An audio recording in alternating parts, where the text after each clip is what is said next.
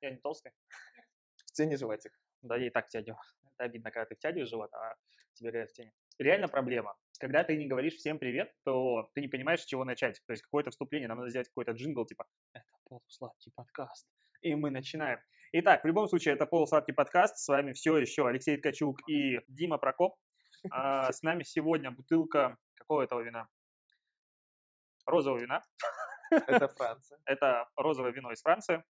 Мне кажется, полусладкий подкаст – это прекрасное оправдание, очередное оправдание нашего алкоголизма, такого поступающего, потому что сейчас вот час, Час. дня, и в час дня пить вино, бутылочку распивать на двоих, это прям, это Успех. хорошо, да. Это Это и как бы законно, ну логично, же Да. подкаст пишешь, надо пить.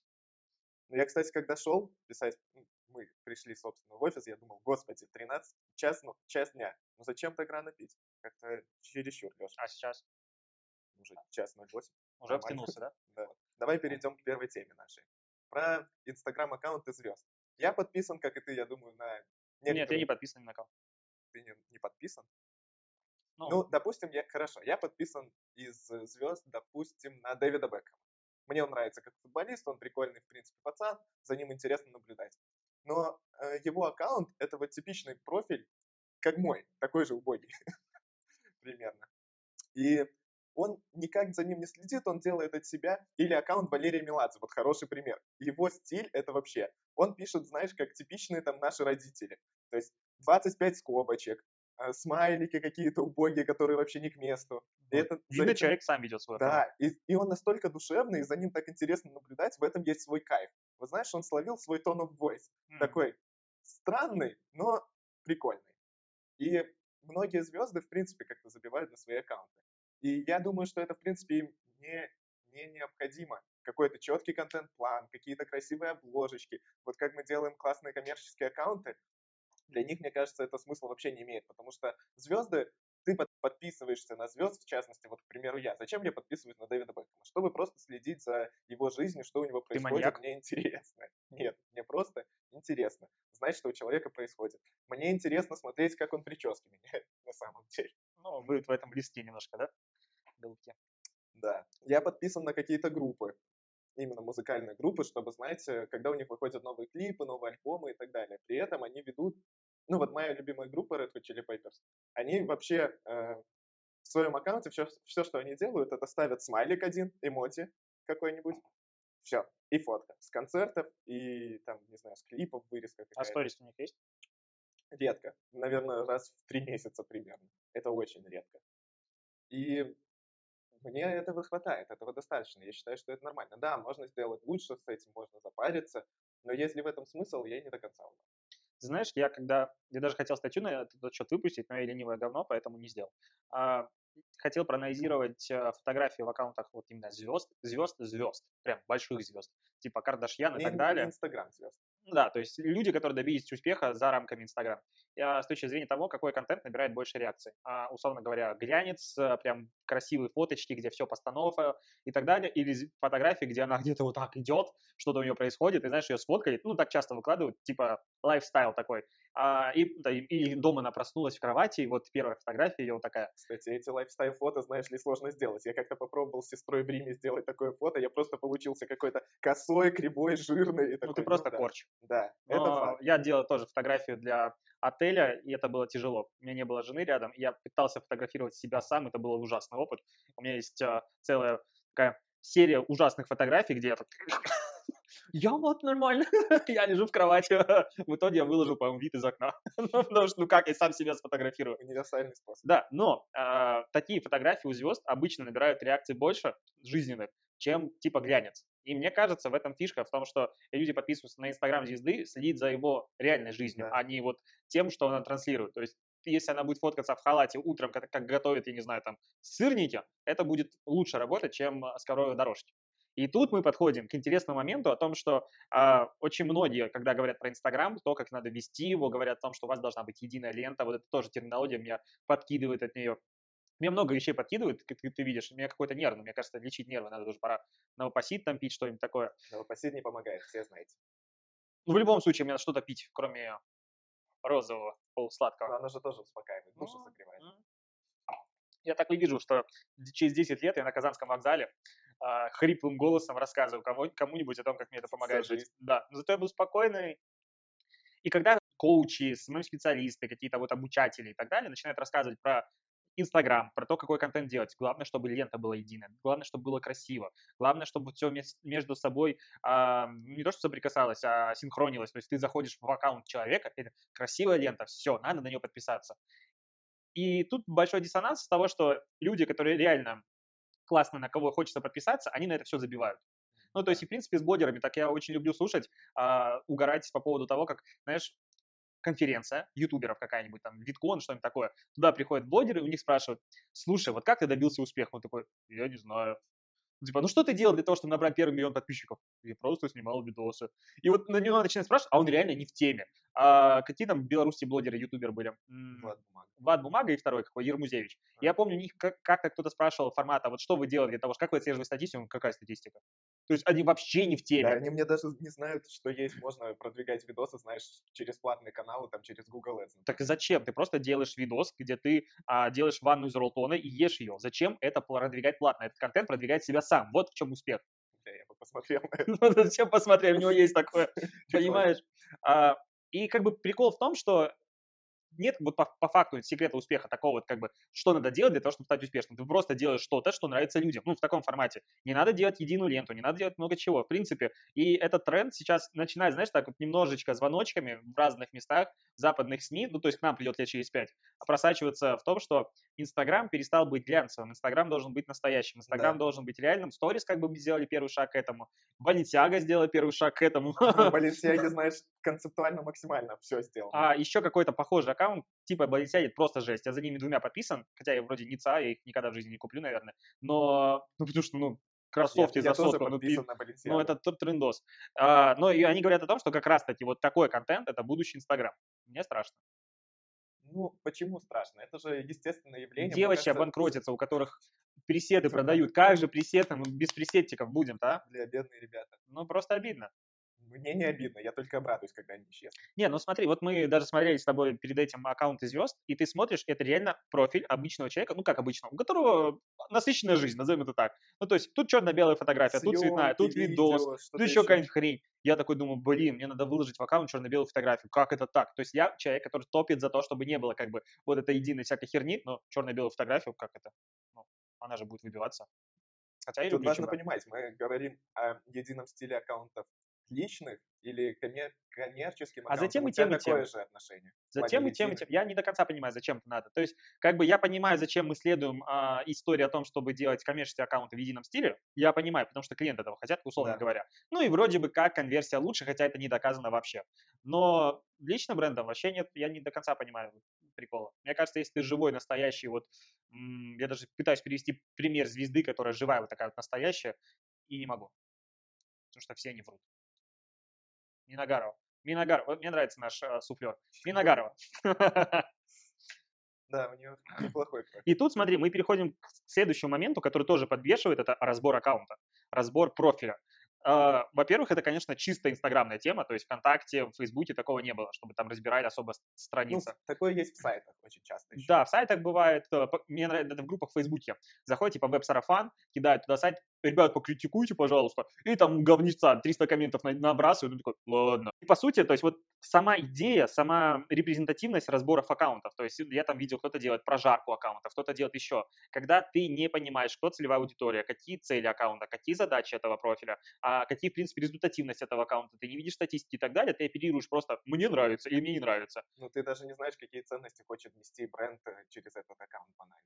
Да, про ценности бренда я еще хочу поговорить отдельно. Спикеры начинают разбирать профили, причем еще часто делают за деньги, там 500 рублей, 1000 рублей. Поэтому я сделал аудит просто намного дороже, чем все, чтобы от- от- отделяться от них, но я и статистику как бы смотрю, как бы в этом идея. Но люди начинают анализировать через призму субъективного мнения, господи, какая классная фраза, через призму субъективного мнения. Когда люди начинают через призму субъективного мнения вот это вот все анализировать, а, ну, мне кажется, это наоборот вред. Потому что есть условно единый канон, прошловыпускная а, наша продающая шапка профиля, аватарка обязательно Да. должна быть какой-то там запоминающийся. никто не вспоминает их, А еще, а еще вот ты заг- заговорил про аватарки, я вспомнил, был тренд, когда только сторис появились, вот этот вот псевдокружок сторис сделать вокруг аватарки. Я видел Это три вообще... круга. Да, я тоже, И за деньги еще делали. То есть я вам сделаю кружок, 300 бля, рублей. Такой бред. Ты такой, ага. И, и бо- бесит то, что, во-первых, кто-то сделал даже сервис, куда ты загружаешь а, аватарку, и тебе рисует круг, можно один, два, три сделать. Причем они еще там перерывистые, непрерывистые. Второе, что это за деньги. И чуваки еще денег подняли на этом. Ты сидишь такой думаешь, я такой умный, но Ну, слушай, лох не мамонт, он не выбрит, как говорится. И у этих сервисов постоянно куча всяких клиентов и людей, которые готовы вкидывать в них все, все свои имущество. так надо, надо. Да? Образовывать людей, чтобы они не носили деньги этим лохам, да? Ты про это подумал? А, Ну и в принципе, то есть я хочу поговорить про вот эти разборы профилей, про то, что в принципе настоящий разбор — это не анализ позиции тебе нравится или не нравится, твоему другу, маме, собаке, кому угодно. Это с позиции того, зайдет эта аудитория или нет. А когда мы говорим про то, что зайдет аудитория или нет, тут уже вообще глубокий анализ аудитории начинается, что они подписаны, что читают, там, прям это процесс типа часов на 10. И когда люди это делают за 10 минут, у меня прям горит.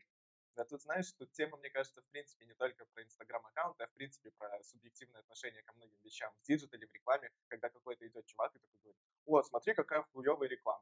Ты думаешь, почему она плохая? Ну, ты же тоже так думаешь. ну, Я есть, часто так думаю. есть э, реклама откровенно плохая по определенным причинам. Там, блин, и композиция говно, и типографика говно, и колористика говно, все говно. Ты знаешь, я Допустим. недавно... А, это, по-моему, Женя рассказывал, а, Давыдов наш, ну, Женя. Ты его ну, слышал, наверное, про него. Ну да, А, и он приводил пример, как он, где он там, в Краснодаре, а, листовки печатал, когда в э, темные в далекие времена для продажи окон. И они были Да, ужасные, да. типа там оранжевые буквы, и там желтые скидки, все такое. Потом он сделал их красивыми, и люди перестали звонить, потому что посчитали, что это дорого. Поэтому именно с точки зрения композиции, игры цветов, тут тоже очень много вопросов. Так я вот про то же. Слишком много э, вводной информации необходимо знать, чтобы судить о каком-то продукте рекламы, хоро- хорошо или плохо.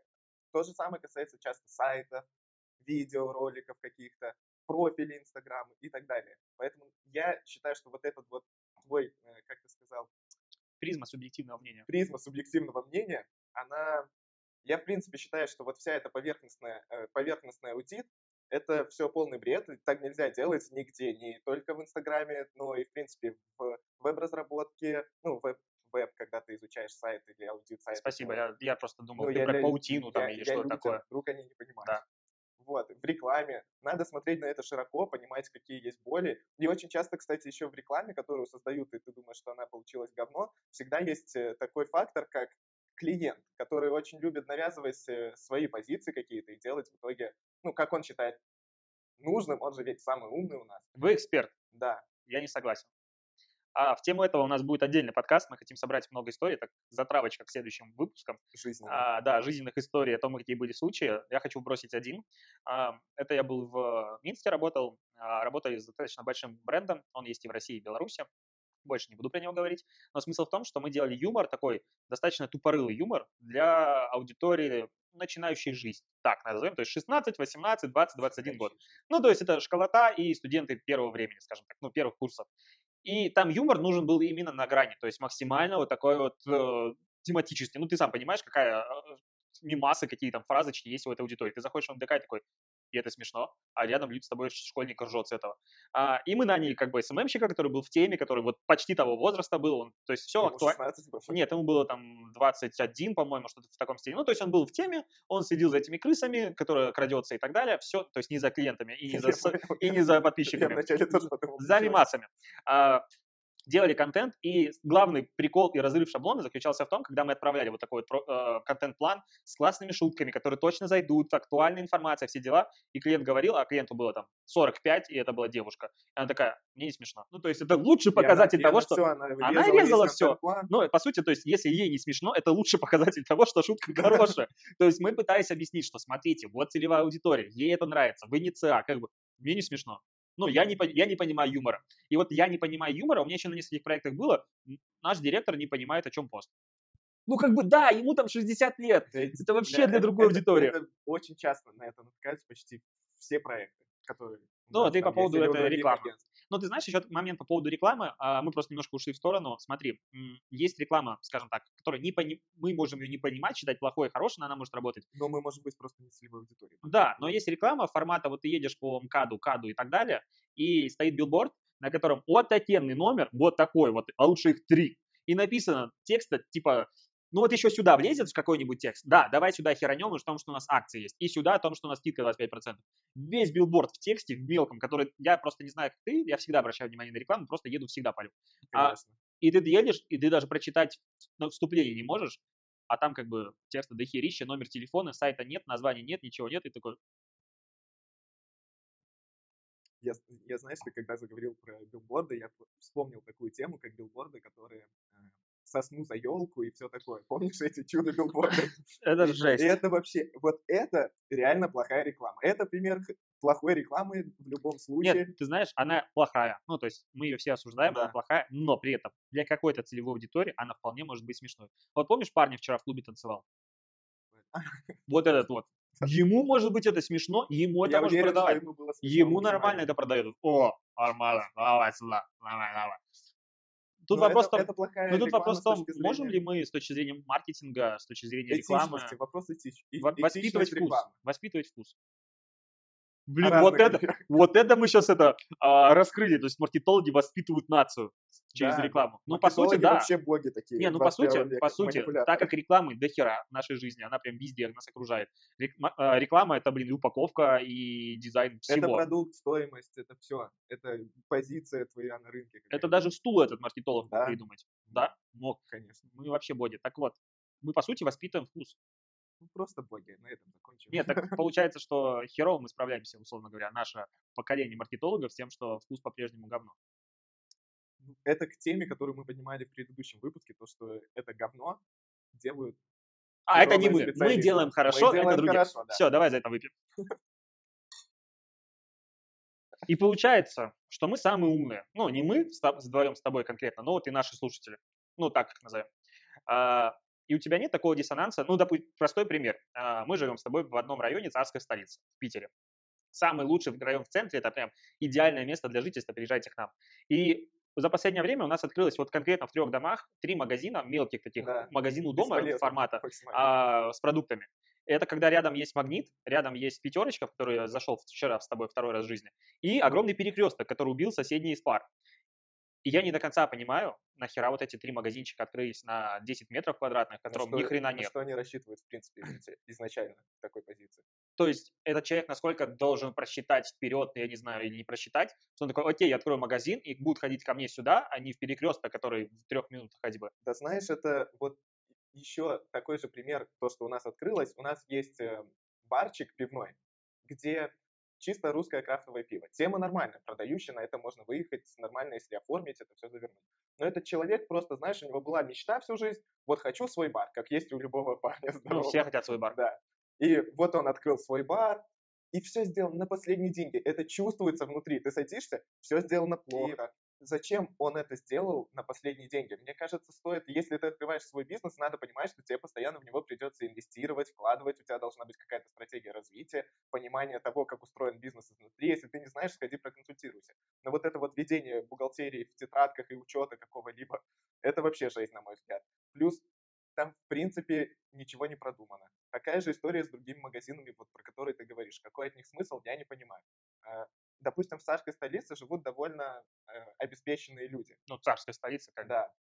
И там бы могла зайти хорошо, мог бы зайти хорошо магазин, типа, завернутый на здоровом питании. Это тренд до сих пор, и это хорошо бы сработало, если его правильно завернуло. И такие же магазины меня бесят, ну, вот, э, который закрылся, магазин мебельный. Там, условно, 30 да. метров, они продают стулья. Я вот думаю, это какой человек должен хотеть купить себе стулья домой, такой, пойду-ка я в магазин у дома, выберу там стул, вместо того, чтобы съездить в условную Икею и в другие гипермаркеты, в которых есть тысяча стульев. Да, я пойду, выберу среди 20 и в каталоге у них закажу, мне доставят через полгода.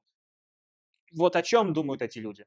Вот тут вопрос того, что не любой бизнес может встроиться вот в такой ЖК. В ЖК очень мало бизнесов могут, в принципе, встроиться. Тут надо подумать, вот как в ресторанном бизнесе есть правило 3L типа location, location, location. Прежде чем открыть свой рестик, надо вначале найти нормальную позицию какую-либо. И точно так же надо любому мелкому бизнесу, который планирует фрукты продавать. Вот там вместо мебели сейчас фрукты. С тем учетом, что у нас есть хорошая фруктовая, Да. лав- фруктовая А, лавка. да. Я туда захожу я- регулярно. Да, и она выглядит се- сексуально, там красиво все. А, а этот магазин выглядит не сексуально. Вообще. И вот подумайте в первую очередь, мне кажется, людям стоит думать под- над позицией первую очередь, а потом уже над стратегией и так Смотри, далее. окей, когда мы говорим про маленькие магазины, их открывают люди, ну, условно, на последний. С ограниченным. Да, вот у меня еще вопрос есть, откуда у них есть деньги. Ну, то есть вот как человек заработал, допустим, несколько миллионов рублей отложил на свой магазинчик-бар, а ты такой умный, который все понимаешь, и у тебя нет нескольких миллионов рублей на свой магазинчик или бар. Вот это у меня всегда вопрос. Ну ладно, опустим его. Но тут люди не просчитывают наперед, они, возможно, не разбираются в бизнесе, в рекламе, ну, маленькое понимание. Но рядом открывается спар, в котором есть маркетологи, в котором есть люди, которые просчитывают локации, которые адекватно все это измеряют. Там прям намного больше знают, чем мы, определенно. Но они же открыли этот магазин. Вот мне тоже непонятно, зачем они это сделали, в принципе. Ну, они еще открыли реально напротив перекрестка. Ну, это- Может, это был хитрый план? Типа будет настолько большой очередь в перекрестке, что кто-нибудь даже зайдет в спар. в этом Ну, есть очередь как бы вот так выходит и заканчивается в спаре.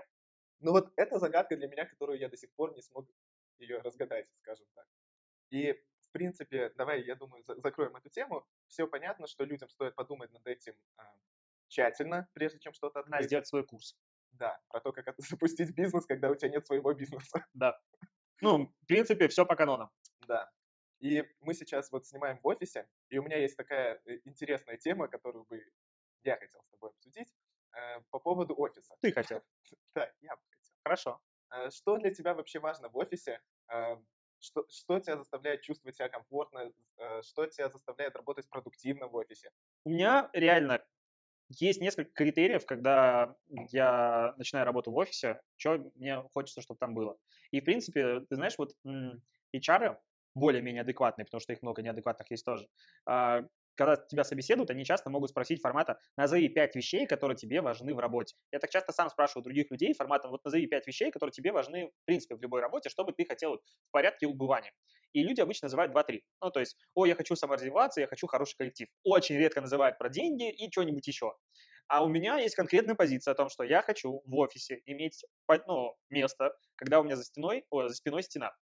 Я обожаю сидеть, когда у меня за спиной стена. Я ненавижу open space, в которых ты сидишь жопой к выходу и типа такой, класс, вот я сижу, вот мой экран, пожалуйста, ходи, каждый смотри. Меня просто подкидывает это. Не знаю, я чем больше общаюсь с людьми, мне кажется, у многих такая фишка, но для меня это прям на- настолько важно. Я пару раз сидел не так, и мне прям было максимально некомфортно, мне очень не нравилось там. Но это для меня, к примеру, в офисе тоже очень важно зонирование какое-либо. Ну вот мы сейчас с тобой сидим, в принципе, В отдельном кабинете. да, мы сидим в отдельном кабинете, у нас тут мини-open space, назовем это так, мини. Ну да. а, ребята сидят у нас остальные в open space. И многим, ну, я просто когда общался, когда мы только заехали, многим интересно и прикалывает их работать в open space за счет того, что ты постоянно можешь, если ты дизайнер, быстро спросить альтернативное мнение какое-то, когда у тебя ступор, ты не знаешь, хорошо это или плохо ты сделал.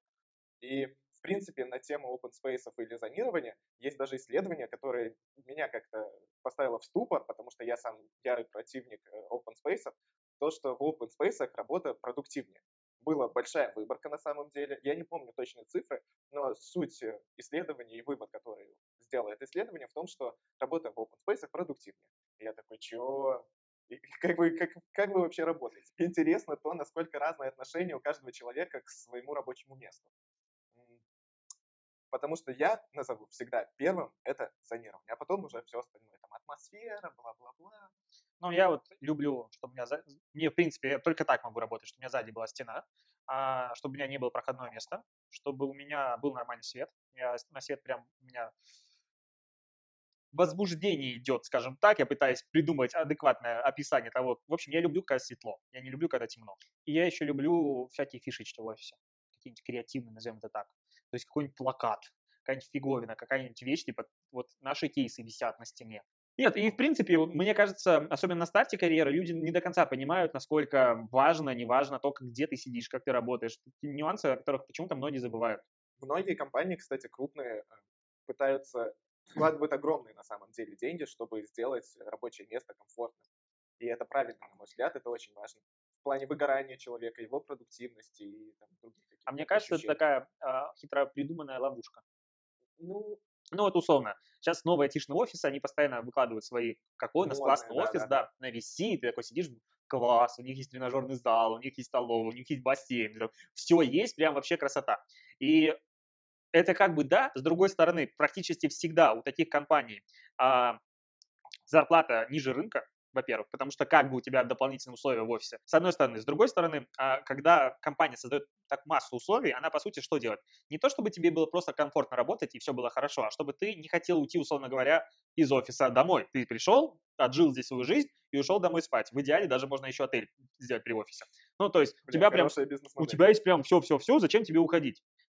Мне кажется, в этом как бы идет мысль корпораций, вот этих злобных, которые хотят тебя заставить быть в офисе круглосуточно. Ну, тут смотря у кого какой подход. Потому что у того же Google, я уверен, что подход они делают не с такой корыстной целью. Да. формата «не уходите из офиса». А что это они делают так У хорошо? них немного переработок на самом деле. И Google просто хочет быть во всем лучше, во-первых. Нет, ну они конкурируют с Apple, Microsoft Ну, и, и- так и далее. У тут них у всех классный офис. У и них такой, топовые разработчики. ты не можешь не сделать классный офис, когда у всех классный. И в итоге все они между собой Это соревнуются. одна из, э, да, это как фактор удержания топового спеца, э, офис. Ну, потому что Google считается одним из самых топовых работодателей в мире сейчас. Ну, в плане офиса, условий и так далее. И вот ты говорил про то, что а, если ты вкладываешься в ремонт, это увеличивает операционные издержки компании, понятное дело. И, Ты соответственно, это говорил? ну, я... Я имел это в виду, я понял, да. а, увеличивает операционные издержки компании, это, соответственно, влечет корректировку какой-либо заработной платы. У Google при этом всем, то, что у них самый крутой офис Кремниевой долине, наверное, Ну, Apple новый классный. да, у них один из лучших, хорошо. А, При этом у них зарплата выше рынка, выше, чем у конкурентов, там, у Apple. Ты пошел работать в Google? Но я бы не пошел работать в Google по причине того, что там от тебя требуют очень жестко. Ты там люди просто уходят из Google, потому что не могут выдерживать этот темп. Вот и все. Типа много работать надо? Очень надо быстро работать и выполнять кучу задач. Тебе надо быть м- многопоточным жестко. Я, наоборот, читал, ну, слушал про Google о том, что там в меньшей степени важно то, как ты работаешь, а в большей степени, так как это огромная корпорация, и во всех корпорациях важно не то, как ты работаешь, а то, как другие люди думают, как ты работаешь. И поэтому там начинаются подковерные игры, какие-то совещания, проект открыли, закрыли. Там, по сути, ты а, такой маленький винтик, который что-то там крутит, и что-то сделать реально прям мгм, почувствовать свою значимость достаточно проблематично. А мне хотелось бы, чтобы как бы, я пришел, вот я знаю, ну, мы обсуждали, что ты сделал этот объем работы, ты молодец.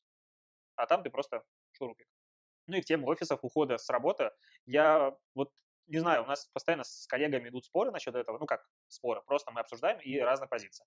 Что я считаю, что человек, ну и в принципе меня в офисе знает как человек, который всегда уходит вовремя с работы. То есть 7 Да. часов, все, можно сверять, ткачу в Пойдёшь, 7 да, часов, время 7.02, 7.03, я закрываю ноутбук, встаю и ухожу. И у меня немножко диссонанс. С одной стороны, мне кажется, многие считают формата Ой, у него нет работы. да, у него нет работы, или он там просто забивает, или он, э, ему не важно, там, сделан свою работу или нет. Пофиг, что я прихожу домой и дорабатываю это дома. Но для меня очень важно уйти домой вовремя. То есть это принципиальная позиция. Я могу в крайних случаях, каких-то редких экстренных задержаться, но я считаю, что вот такая м, традиционность переработки, традиционность задержки в офисе, она очень вредна Да, это факт. долгую. это в, там через месяц это уже почувствуется. Если бы мы замеряли прям четко переработки, мы их пытаемся замерять, но у нас нету четкой какой-то Ну, методологии. мы почти сделали уже. Ну, вот когда она прям будет работать четко, э, мы увидим, я уверен на 100%, что это негативно влияет, в принципе, на выработку человека. То, что он, он начинает делать задачи дольше, одну и ту же. Вот хороший пример, как у нас многие, допустим, дизайнеры любят посидеть, поработать Ну и на самом деле вечером в офисе ты начинаешь не так тоже продуктивно работать, ты отвлекаешься на многие вещи, потому что есть там твои коллеги, которые уже отдыхают, допустим. Ну, там кто-то играет в кикер у нас, и ты не можешь э, уже так же продуктивно работать. Переработки это точно зло. Я сам этим грешу очень часто. Я остаюсь в офисе там до 9, до Ну, ты 8. приходишь в 12 часто, извини меня. Может быть, поэтому как бы ты до 9 сидишь? Ну, ты пришел? У тебя битвик все показывает. Кнопочка «Начать рабочий день». А я не отвечаю. А, ну понятно. Так вот. И тут мне интересен вопрос еще один. Как ты можешь ли работать дома, например? Да, я постоянно работаю дома. Э, Ну, ты работаешь такой же, на твой взгляд, продуктивностью, как в офисе? Или офис более продуктивен? Ты знаешь, э, я начал пытаться следить за вот этими вещами и понимаю, что недавно вот э, мы ехали на Сапсане из Москвы в Питер, и я за Сапсан за два часа, пока вот ну, пол, половину дороги, написал две большие статьи, потом мне надоело, начал что-то другое делать. Дома в жизни я бы за это время не сделал столько, потому что у меня обычно дома написать статью занимает 6-8 часов. Тут Сапсан, потому что когда я еду в поезде, и там, ну, до Минска ехать там 14 часов, времени до хера, чтобы поработать. Я открываю просто, интернета нет, я открываю заметки вот, я хотел сказать, со скоростью, блядь, света. Я хотел сказать про то, что нет отвлекающих дополнительных вещей. Ты просто не заходишь, я вот в Facebook поэтому вообще перестал писать, заходить, ну, то есть в Facebook я по себе чувствовал, что раньше снимал очень много времени. Именно комментирование, это всякая херня, потому что оно вот чуваки, конечно, смогли сделать систему, в которой, если ты сделал себе более-менее адекватную выборку друзей, ты постоянно в нем. Там надо что-то прокомментировать, что-то туда зайти. В Инстаграм у меня скучная ну, Кстати, лента. в Фейсбуке вот это твое окружение, это, мне кажется, в первую очередь актуально только для маркетологов, потому что с кем я и с другими чуваками не общаюсь, у них нету такой прям темы, когда... Ну, у нас просто, по сути, только маркетологи, ну, так скажем, ну, и сидят там. Ну, то есть айтишники, маркетологи, бизнес. Веб-разработка в основном.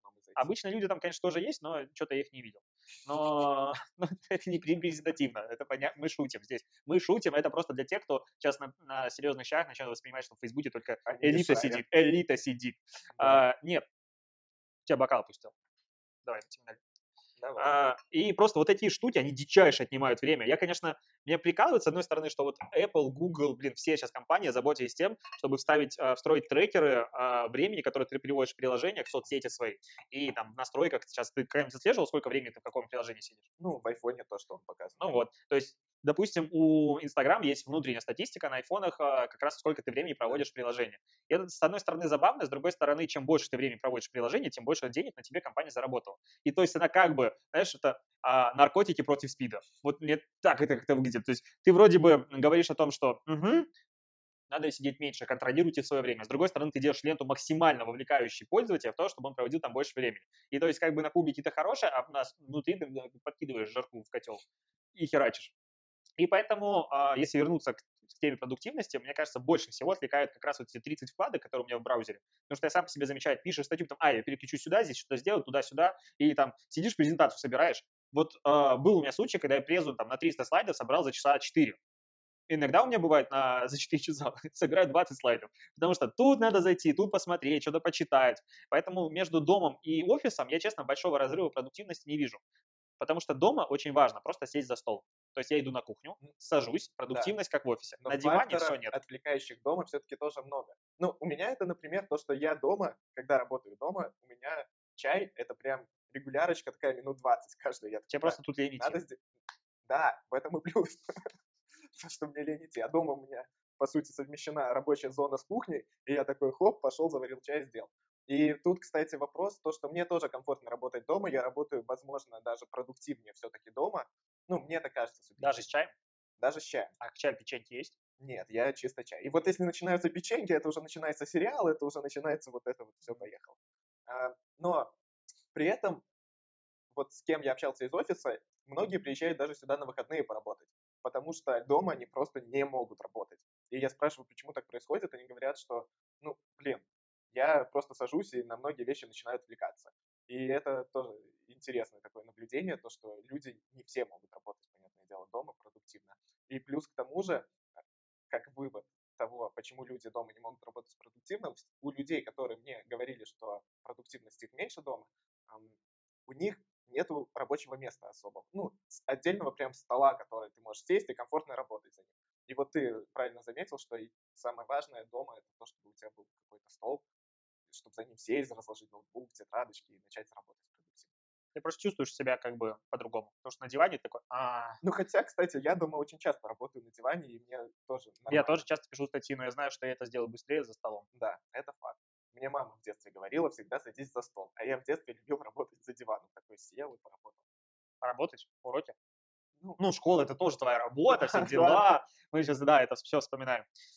Да, продуктивность важная штука, наверное, про нее отдельно будем говорить, про какой-нибудь тайм-менеджмент. Да, я бы про эту тему. Тайм-менеджмент в диджитале, в дизайне, в маркетинге в целом, это большая проблема, которую мы тоже обсудим обязательно. Но тут самое важное, мне кажется, планирование. То есть я реально себя чувствую намного более счастливым, когда я прихожу, и у меня распланирован рабочий день. То есть, когда я заранее себе в календаре проставил, что я где буду делать, а не приди и придумай сам себе работу. Иди и подумай, что ты будешь когда делать. А тут у тебя распланировано все, ты, окей, вот я сейчас буду два часа делать это, понятно дело, час у меня уйдет на другие задачи, которые прилетают параллельно, но вот как бы хотя бы есть понимание. Мне очень нравится. Да, согласен. Я тоже э, планирую всегда свой рабочий день. Обычно я это делаю в понедельник, планирую на неделю, если могу, а потом добиваю его. И приятно понимать, что зачем тебе нужно делать. Ты работаешь продуктивнее, опять-таки. И как ты чувствуешь себя спокойнее. Еще у меня приложение показывает, сколько я задачек закрыл. Если я закрыл 10, то я молодец. И он мне что, дает тебе стикер дает? Нет, он дает мне... Там есть шкала, типа, гуру, там... О, это геймификация, кстати, да, в мире digital, это классная тема, интересная. Ну вот про подходы и прочие фишечки тайм-менеджмента, про книжечки интересные, мы отдельно уже поговорим потом в каких-нибудь следующих подкастах. Ты думаешь, книги вообще эффективны? Такой глобальный вопрос, на который нельзя ответить да или нет. Типа. Мы сейчас про бизнес-литературу или про художественную литературу? Ну, явно мы говорим про бизнес-литературу, потому что про Гарри Поттера мы поговорим в отдельном выпуске, посвященном Гарри Поттеру. Я тот человек, который читает очень много бизнес-книг на самом Ты деле. Ты полную версию читаешь прям? Я очень длительный период времени, где-то года два, два с половиной, читал именно все только в полной версии. И за год я там читал, не знаю, ну, книг, наверное, 30. Ну, это обычно, Немного. Ну, нормально. А, ну, потому что постоянно есть какие-то задачи, ты просто... Как ты время на, на чтение книг выдаваешь? Вечером. Нахожу... Ну, типа ты вот сидишь такой, думаешь, дай-ка я почитаю. Отложил все, взял телефон есть, и нет, начинаешь читать. Есть очень простой подход. Я всегда кладу книгу, которую э, я читаю, всегда на стол. Я прихожу домой. Бумажно? Вижу... Да. Ты ретроград? Я читаю все только в бумажке. Ты ее покупаешь? Да. Покупаешь книги? Да. В девятнадцатом году? Да. Что-то я был у тебя дома, ни хера не видел у тебя 30 Волка. книг. Не было ни хрена. Так я же не все, нафига мне привезти в Питер те книги, которые я уже и так читал. А за последний год сколько ты книг прочитал? Ты в Питере за уже этот? год. Ну, ты в Питере уже год? Нет, за 12 месяцев последних. Меньше. И 5, да? Это, нет, Те 5 книг, которые книг стоят. Там что на К, что-то на Э. Около 10, но при этом э, почему? Потому что я перешел уже на summary зачастую. Mm-hmm. И это подход к бизнес-книгам, который, мне кажется, более корректным. Ну, я просто почему-то о нем раньше не задумывался. И вопрос про пользу бизнес-книг в первую очередь, и почему я перешел в summary, то, что много очень книг бизнес-литературы, которая практической пользы ну, несет, несет маленькую практическую пользу, это скорее какая-то мотивация, лично для меня. Я иногда э, понимаю, что я застоялся, у меня нет какой-либо мотивации там что-то делать, я прочитаю книжку, прочитаю опыт какого-то классного чувака, как он описывает, как можно подходить к работе, организовывать ее, ты думаешь, все, круто, погнали. Меня там на полторы недельки две хватило вот этого заряда, он закончился, я читаю снова книжку. Ну, я, я в принципе использую бизнес-литературу как триггер, который меня мотивирует что-то делать прям на ином уровне. Ну, есть, есть полезная реально бизнес-литература, которая все разложено по полочкам. Например? Например, вот сейчас я читаю книгу про ОКР, и она реально практически применима. И она хорошая. Ее Джон Дор написал, если кому интересно прочесть. Э, из э, еще книг, которые мне из последних кажутся практически применимыми, это книга, которую написали основатели. Э, у них есть книга Rework про удаленную работу, еще какая-то книга, не помню, как она называется. Mm. Хорошая книга. Ну, я ее третью... Еще какая-то книга, Третью которая... я не читал э, пока что. Я очень хочу ее прочесть. И вот Rework, чтобы ты понимал, я перечитал два раза. Первый раз в лет 18, второй раз я вот недавно ее перечитал. И есть книги по тайм-менеджменту довольно адекватные, применимые. Э, по нетворкингу есть неплохая книга практически. Тебе Никогда не они помогли?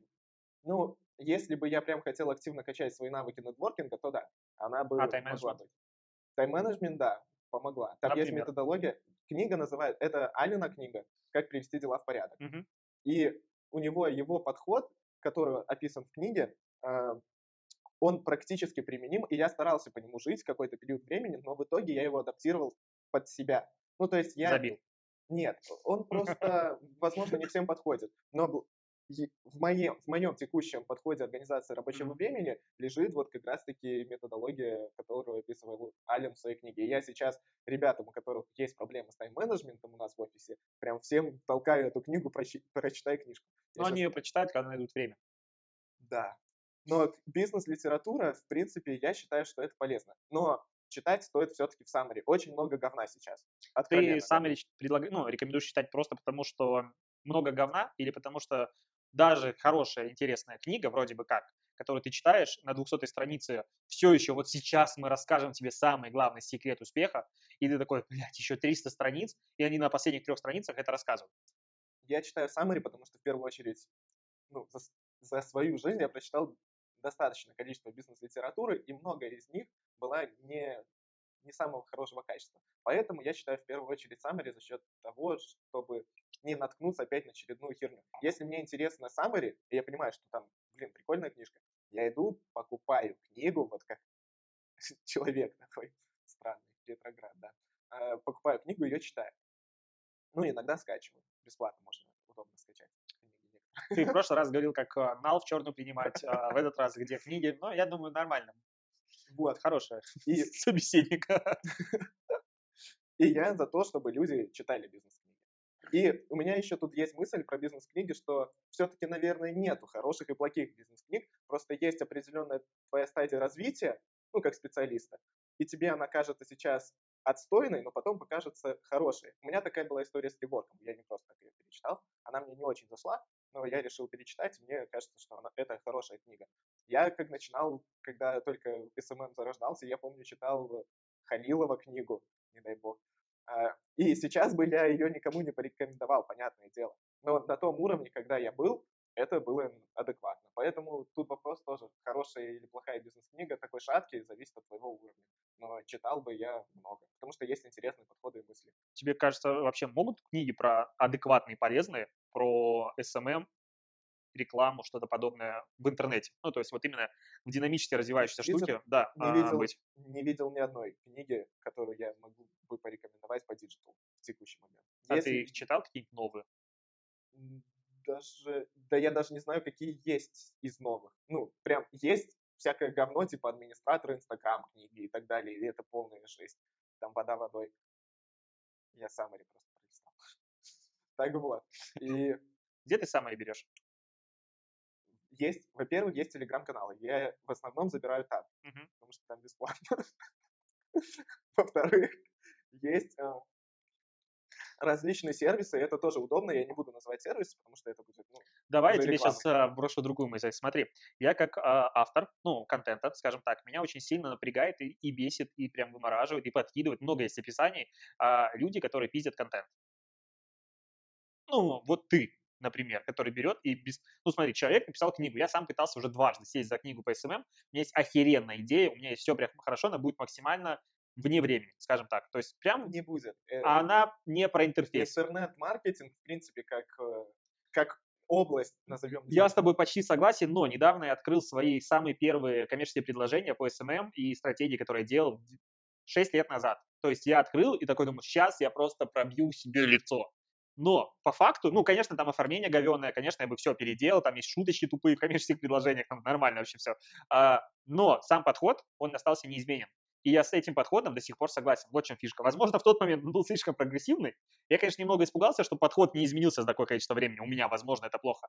Но, э, то есть, прошло большое количество времени, и подход не изменился. Я понимаю, что он будет дальше актуален. То есть, это как маркетинг. Ну, ты тут описал один из вариантов. SMM очень динамически развивающийся. Так я же не буду писать, как настраивать таргетированную рекламу. Ну, вот в чем фишка. Тут в принципе, читать подойти. книгу о том, как настроить что-то, интерфейс, когда а, вот а, это, во-первых, на RVI, в книге. Это на, на RVI было у нас случай, когда а, село там 30 человек, открыло ноутбуки, рекламный кабинет все включили, и он у всех разный. Ну, то есть у кого-то там есть ну, аудитория, да. у кого-то их нет. То есть про такие вещи вообще бессмысленно говорить. Ну, поэтому я бы не стал. Но в целом, а, про пиздинг контента, который ты занимаешься. Это, это, ну, как бы ты сидишь, тратишь большое количество времени на книгу, написал ее, а потом такой прочитал, а она говно. Ты не думаешь, что ты тварь после этого? Ну, ты написал хоть одну книгу? Нет, шатает он головой. Я для тех наших слушателей, которые, Дима, тупит и не понимает, что нас слушают все-таки в большей степени люди. Всегда, что подкаст да, а, он махает головой отрицательно. Нет, да. говорит. Не написал ни одной книги. Не написал, но вопрос хороший. Вопрос идеальный. Я считаю, я тебя подловил. Да, у меня, у меня задача подловить тебя. Но, в принципе, а, когда мы говорим в принципе, про курирование контента, тоже фраза, которая меня раздражает, знаешь, что такое курировать контент? Я услышал однажды на конференции... Смотреть, от... чтобы выходило что-то адекватное? Нет. Или а, соблюдался контент-план? Нет, нет, нет. Это, короче, была конференция в Минске. А, выходит главный редактор издания, не буду говорить, оно закрылось уже. про маркетинг. И они говорят, а, курирование контента – это как раз та вещь, которая спасет ваш блог корпоративный и так далее. Это тебе рассказывают, тебе же тоже блог запускать корпоративный. А, когда у вас нет своего собственного контента или его очень дорого, дорого делать. Вы приходите к хорошему автору, который написал статьи, говорите, ой, а можно мы возьмем вашу статью, перепечатаем себе в блог, укажем авторство, все дела. Да, это называется курирование. Ты берешь чужой контент, кидаешь его себе, сверху ставишь, а у них было очень миленько, так знаешь, там причем на невидимой такой херне. Автор контента Алексей Ткачук, блог native.ru пиздят контент, публикуют себе, все, они молодцы. Какой, потому что... какой смысл? Вот. Это смысл в чем? Контент. Смысл в чем? Они говорят, что человек не видит вот этой вот строчки, кто автор, и думает, что, ну, вот условно, бренд, который написал эту, ну, который публиковал статью, это их статья. И реально, у меня, допустим, а, есть статьи, которые мне присылают люди, мы их там адаптируем, меняем, и я всегда пытаюсь вынести максимально большой плашкой. Вот фотография автора, вот кто этот автор, вот ссылки, все дела. У меня, допустим, а, одна девушка написала статью про то, как сделать, а, как это называется, маски в Инстаграм, а, маски, да. А она, по сути, единственная на рынке, которая адекватно это описывает. Классная статья, все хорошо, я постарался везде написать, что это девушка, то есть не я. И что ты думаешь, мне пишут постоянно в личку люди, которые читают эту статью жопой, а помоги нам строить маски. Я говорю, это не моя статья, я ее просто разместил. Я не понимаю, знаешь еще чего? Зачем? Ну вот ты спиздил контент, хорошо. Скурировал. Скурировал контент. Какой смысл? Потому что органика все равно считывает, что это ты не уникальный источник основной трафик идет из органики у тебя. Ты говоришь про поисковые системы, да, да но с другой стороны, это, в принципе, создать вокруг себя это много... Это ну, дублирование ну, контента. Допустим, у тебя рассылка. Ну, допустим. Ну, и тебе, 30 ну, тысяч человек тебя читает. Ты херачишь туда статьи, которые публикуешь у себя в блоге, все хорошо. А по поводу ну, уникального, не уникального контента, они тоже ты говоришь про какое-то издание, скорее всего, у них тоже основной источник трафика был... Э, у них мало трафика поиск. было, если что. Ну, так. Но это, это тупо. Короче, так делать в любом случае, на мой взгляд, нельзя. Потому что Очень это... популярная тема. А с одной стороны, курирование контента, с другой стороны, вот э, есть вещи, которые тоже меня подкидывают. Э, я, допустим, написал недавно статью про синие галки в Инстаграм, верификацию. А реально там та информация по поводу верификации, которую я не видел ни разу в публичном доступе нигде. А где ты ее взял? А вот надо места знать. А, я тебе в кулуарах расскажу, но там я указывал в статье, просто надо было ее читать. Так вот, там вещи, которые нигде никогда не публиковались. Вообще ни разу. Я, я искал в англоязычном интернете, может, плохо искал, но обычно я умею гуглить. В русскоязычном точно нигде не видел, потому что, ну, как бы я адекватен. А, много интересной инфы. Я знаю, что через неделю, через две мне начнут в личку пересылать люди скрины или там посты других э, инстамаркетологов, которые такие, ой, сейчас я вам расскажу, как галки делать. И вот я вообще с техподдержкой пообщался, мне не слили первую информацию и начинает просто э, копирайтить мой текст, ну, немножко изменят. Есть те, которые не меняют, я их удаляю. Кстати, очень, очень легко удалить аккаунт в Инстаграм. Ты просто жалуешься на то, что тебя спиздили контент, я уже пару аккаунтов так удалил. Прям сра- э, как быстро удалили? Ну, один удалили в течение трех часов три часа. Молодцы, ребята в инсте работают хорошо. Я такой, опа, прикол. А помнишь, как э, у нас был случай, что мы вернули себе так там домен в Setters? Ну, никнейм в Setters. Мы развернули? Да. Да? Setters Agency. Класс. Просто тоже кто-то занял наш незаконный бренд, мы пожаловались всем агентствам, а у нас больше сотки. И все, Инстаграм вернул. Имейте большое агентство тему курирования контента. Вот э, если ты помнишь, мы в первый раз, когда писали подкаст, это было энное количество времени назад, э, я озвучил мысль о том, что меня раздражает фраза «всем привет». И что сегодня? Сегодня я смотрю ролик э, Тёмы Лебедева, Артемия Лебедева, который на старте говорит то же самое, но только более матерно.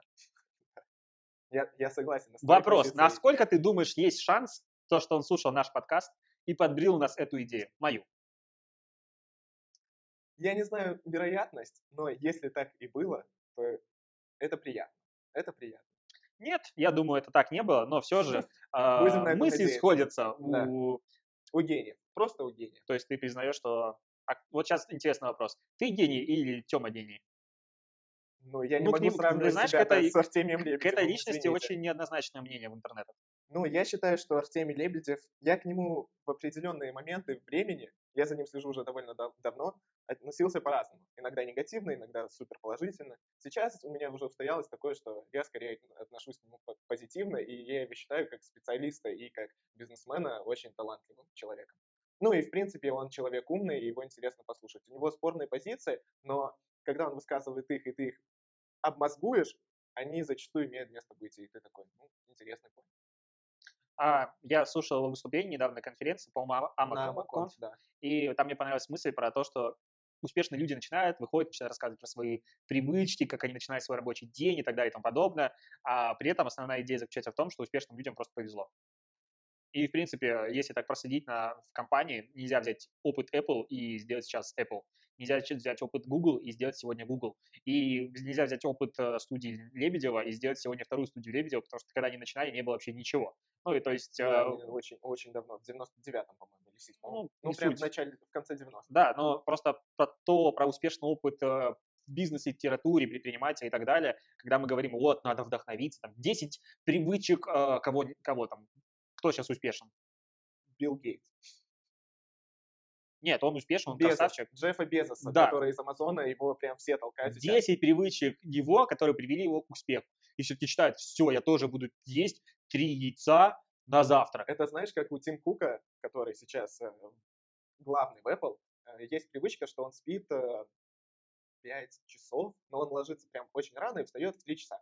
Ну и все такие, бля, надо тоже так пробовать. Все попробовали, охерели. Я представляю, ты такой в три часа встал, такой, где все люди? Что делать вообще? В Телеграмчике ничего, в Ютубчике ничего, в VC ни одного коммента новых. Что, как работать, объясни мне. Поэтому нельзя тупо следовать каким-то, блядь, советам. Если у человека получилось, не значит, что у вас точно так же получится. Да, это интересно прочесть и интересно получить такой опыт, но прям тупо следовать этому нельзя. никогда. Я поэтому все хочу практически факапы свои рассказать, но их, к сожалению, не было, поэтому мне нечем рассказывать.